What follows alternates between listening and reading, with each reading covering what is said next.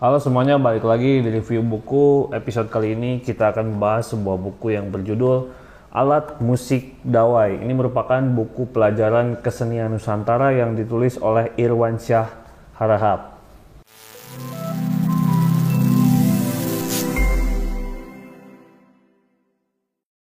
Di bagian awal ada penjelasan tentang alat musik dawai yang disebut juga dengan istilah alat musik senar. Alat musik ini tergolong jenis alat musik kordofon karena bunyi yang dihasilkan bersumber dari getaran dawai. Banyak sekali alat musik dawai yang kita kenal uh, selama ini di dunia. Ada beberapa alat musik dawai yang dijabarkan dan mungkin ada pengklasifikasiannya. Yang pertama seperti contohnya gitar yang banyak sekali digunakan dalam berbagai musik di Indonesia dan rasanya sudah cukup familiar. Kemudian ada biola yang selain digunakan dalam orkestra juga digunakan dalam ensemble musik lain seperti keroncong, ronggeng Melayu, ensemble lagu-lagu naratif di Minangkabau. Kemudian lira, mungkin kita belum pernah mendengar bunyinya. Alat musik ini sering dipakai sebagai ilustrasi seorang malaikat yang memegang lira.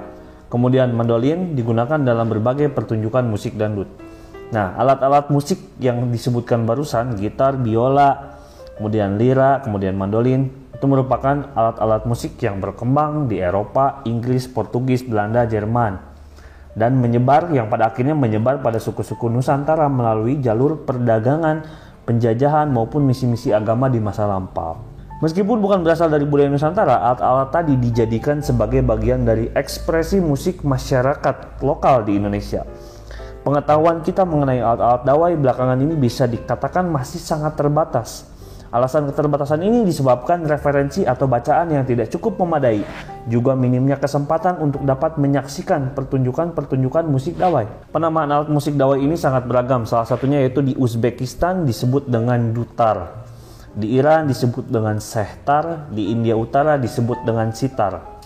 Perbedaan istilah penamaan alat musik dawai juga terjadi di Indonesia. Seperti halnya di Batak Toba, Karo, Simalungun, Sumatera Utara disebut dengan hasapi, Kulcapi, dan Husapi.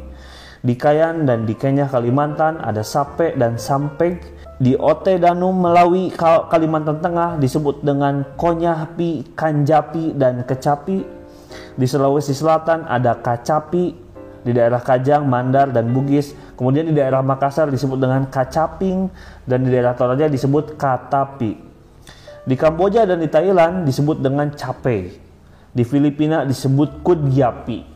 Kemiripan nama dari sebuah alat musik di berbagai kebudayaan musik dapat saja terjadi, namun tidak semua istilah yang mirip ini merujuk kepada alat musik yang sama atau serupa. Karena seperti yang tadi disebutkan, alat musik dawai yang berada di daerah Sumatera dan di daerah Kalimantan, bahkan di Thailand dan di Filipina, ada sedikit kemiripan dalam penyebutan istilah alat musik. Meskipun kemiripannya hampir sedikit, namun itu merujuk pada alat musik yang sangat berbeda Kemudian akustika bunyi dawai. Bunyi alat dawai bersumber dari getaran dawai yang diregangkan di antara dua buah titik permanen. Perpindahan gerak dawai dari posisi atas, tengah, bawah, dan kembali ke tengah disebut satu getaran. Waktu yang dibutuhkan satu getaran yaitu periode besar kecilnya getaran dan kuat lemahnya bunyi disebut amplitude. Makin besar simpangan dari setiap ujung, maka makin keras suaranya. Kecepatan getar mempengaruhi tinggi rendahnya bunyi. Jumlah getar diukur dengan satuan detik, disebut dengan frekuensi bunyi. Jika dikatakan frekuensinya seperti yang kita tahu dalam uh, sistem standar nada musik barat, yaitu menggunakan 440 Hz, maka dawai tersebut bergetar sebanyak 440 kali dalam satu detik. Bunyi yang dihasilkan oleh getaran frekuensi teratur disebut nada banyak benda yang menghasilkan suara tertentu, misalkan tiang listrik yang dipukul, memang menghasilkan sebuah frekuensi nada. Tapi bunyi tiang listrik tersebut tidak dapat disebut bunyi musik karena sebuah nada akan disebut musikal apabila frekuensi bunyi tersebut diatur sedemikian rupa. Jadi kata kuncinya teratur disengaja dipakai dalam hubungannya dengan nada-nada lainnya. Bunyi dan musik juga tidak dapat didengar jika tidak ada alat pendengarnya. Manusia dan binatang punya alat pendengaran yaitu telinga yang bisa digunakan mendengarkan bunyi melalui alat penghantar yakni udara, benda padat, dan benda cair. Jadi alurnya itu getaran dari benda yang kemudian jadi frekuensi dan kemudian jadi nada merambat melalui udara sampai ke telinga menggetarkan selaput gendang telinga, merangsang saraf pendengaran dan mengirimnya ke otak. Nada yang dihasilkan oleh getaran benda selalu menghasilkan nada fundamental dan anak nada atau dalam istilah musik yaitu harmonik. Resonansi merupakan peristiwa getaran, transmisi atau pemindahan getaran dari satu benda ke sumber atau ke benda lainnya. Dalam tradisi musik India, pengelompokan alat musik juga telah tertuang dalam kitab Natya Sastra yang tertulis sekitar dua abad sebelum Masehi. Yang pertama ada Tata Vadia, lentur, yang merujuk kepada alat dawai. Kemudian Anada atau Avanada, yang artinya tertutupi. Ini berkaitan tentang jenis-jenis gendang. Kemudian Susira Vadia memiliki rongga merujuk pada alat tiup dan yang terakhir Gana Fadia yang artinya padat seperti lonceng atau simbal. Di sini juga ditulis teori tentang klasifikasi alat musik oleh Sach Hornbostel yaitu ada membran fon di mana sumber suaranya itu berasal dari membran atau kulit. Yang kedua ada idiofon berasal dari badan atau tubuh seperti gong, simbal dan perkusi. Kemudian ada aerofon yang sumber suaranya melalui udara seperti suling dan saksofon. Yang keempat ada kordofon melalui dawai seperti gitar dan biola. Dan yang terakhir ada elektrofon yang bersumber dari tenaga elektrik seperti keyboard dan drum elektrik. Penggolongan jenis alat musik dapat berdasarkan pada pengidentifikasian terhadap sumber, utamanya bunyi, bagaimana posisi dawai terhadap kotak resonansi suaranya, bagaimana hubungan antara bentuk resonansi, dan apakah memiliki leher atau papan jari atau mungkin fretboard. Karakteristik alat dawai itu tergantung berdasarkan dari jumlah dawainya, kombinasi dawai, materi dawai, ada tidaknya pembatas nada, bridge dawai berpindah atau permanen, penggunaan dawai simpatetis. Ini juga mempengaruhi bagaimana klasifikasi tersebut tentang alat dawai sangat berbeda dalam istilah penyebutannya. Ada juga hal khusus antara satu kebudayaan dengan kebudayaan lainnya yang memiliki kecenderungan umum bagaimana cara memainkan alat dawai. Yang pertama dipetik dengan jari, atau dipetik dengan pemetik atau mungkin digesek, ditarik atau dicabik, kemudian dipukul, kemudian menggunakan tuts gitu. Itu juga sangat mempengaruhi. Ada beberapa alat musik dawai yang menggunakan nada tunggal, kemudian multi nada, nada dawai simpatetis, nada drone, dan nada harmonik. Yang menggunakan nada tunggal salah satunya adalah danbao yang berasal dari Vietnam dan kayagum dari Korea.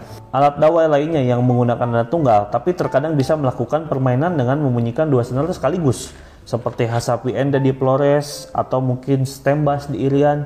Selanjutnya yang menggunakan kombinasi nada tunggal dan multi nada seperti ada ajaeng di Korea, saz di Turki, biwang di Tibet, rebab di Pariaman, biola di Lombok, rebab di Sunda, dan rebab Jawa. Yang menggunakan multinada seperti sistem chord yaitu sasando di Kupang. Selanjutnya alat musik dawai yang menggunakan nada dawai simpatetis. Tujuannya memperkaya warna bunyi melalui resonansi bunyi yang ditimbulkan dari dawai utama saat dipetik. Contohnya yaitu sitar di India dan biola hardanger di Skandinavia. Kemudian nada drone merupakan nada yang berbunyi secara terus-menerus yang dipertahankan lama bisa tunggal, bisa juga multinada. Penggunaan nada drone tidak mutlak harus berbunyi, kecuali pada alat lut, tanpura dari India, contoh lainnya yaitu biwang dari Tibet, samisen dari Jepang, dan sape dari Kalimantan. Berikutnya yaitu tentang konteks budaya. Banyak artefak yang ditemukan di berbagai belahan dunia menunjukkan pentingnya alat dawai sebagai bagian dari ekspresi kebudayaan manusia. Salah satunya di peradaban Mesir di zaman Mesopotamia Ditemukan alat dawai seperti harpa dan lira pada pahatan lukisan kuno di dinding bebatuan. Di Cina ditemukan gambar seorang dewa yang sedang memainkan alat petik lut pipa. Pada kebudayaan Nusantara, di salah satu dinding Candi Borobudur terdapat relief seorang yang sedang memainkan lut di antara beberapa pemain alat musik lainnya.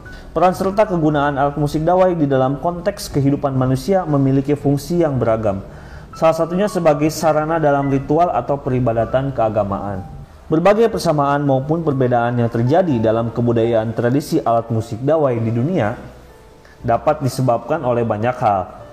Salah satu faktor penyebabnya adalah terjadinya kontak budaya yang berlangsung disebabkan karena ada hubungan perdagangan antar bangsa, kolonialisasi dari suatu bangsa, atau juga melalui proses misionisasi agama-agama yang terjadi pada masa lampau. Untuk lebih lengkapnya silahkan kalian baca langsung buku alat musik dawai oleh Irwansyah Harahap. Terima kasih, semoga bermanfaat. Sampai ketemu di review buku selanjutnya.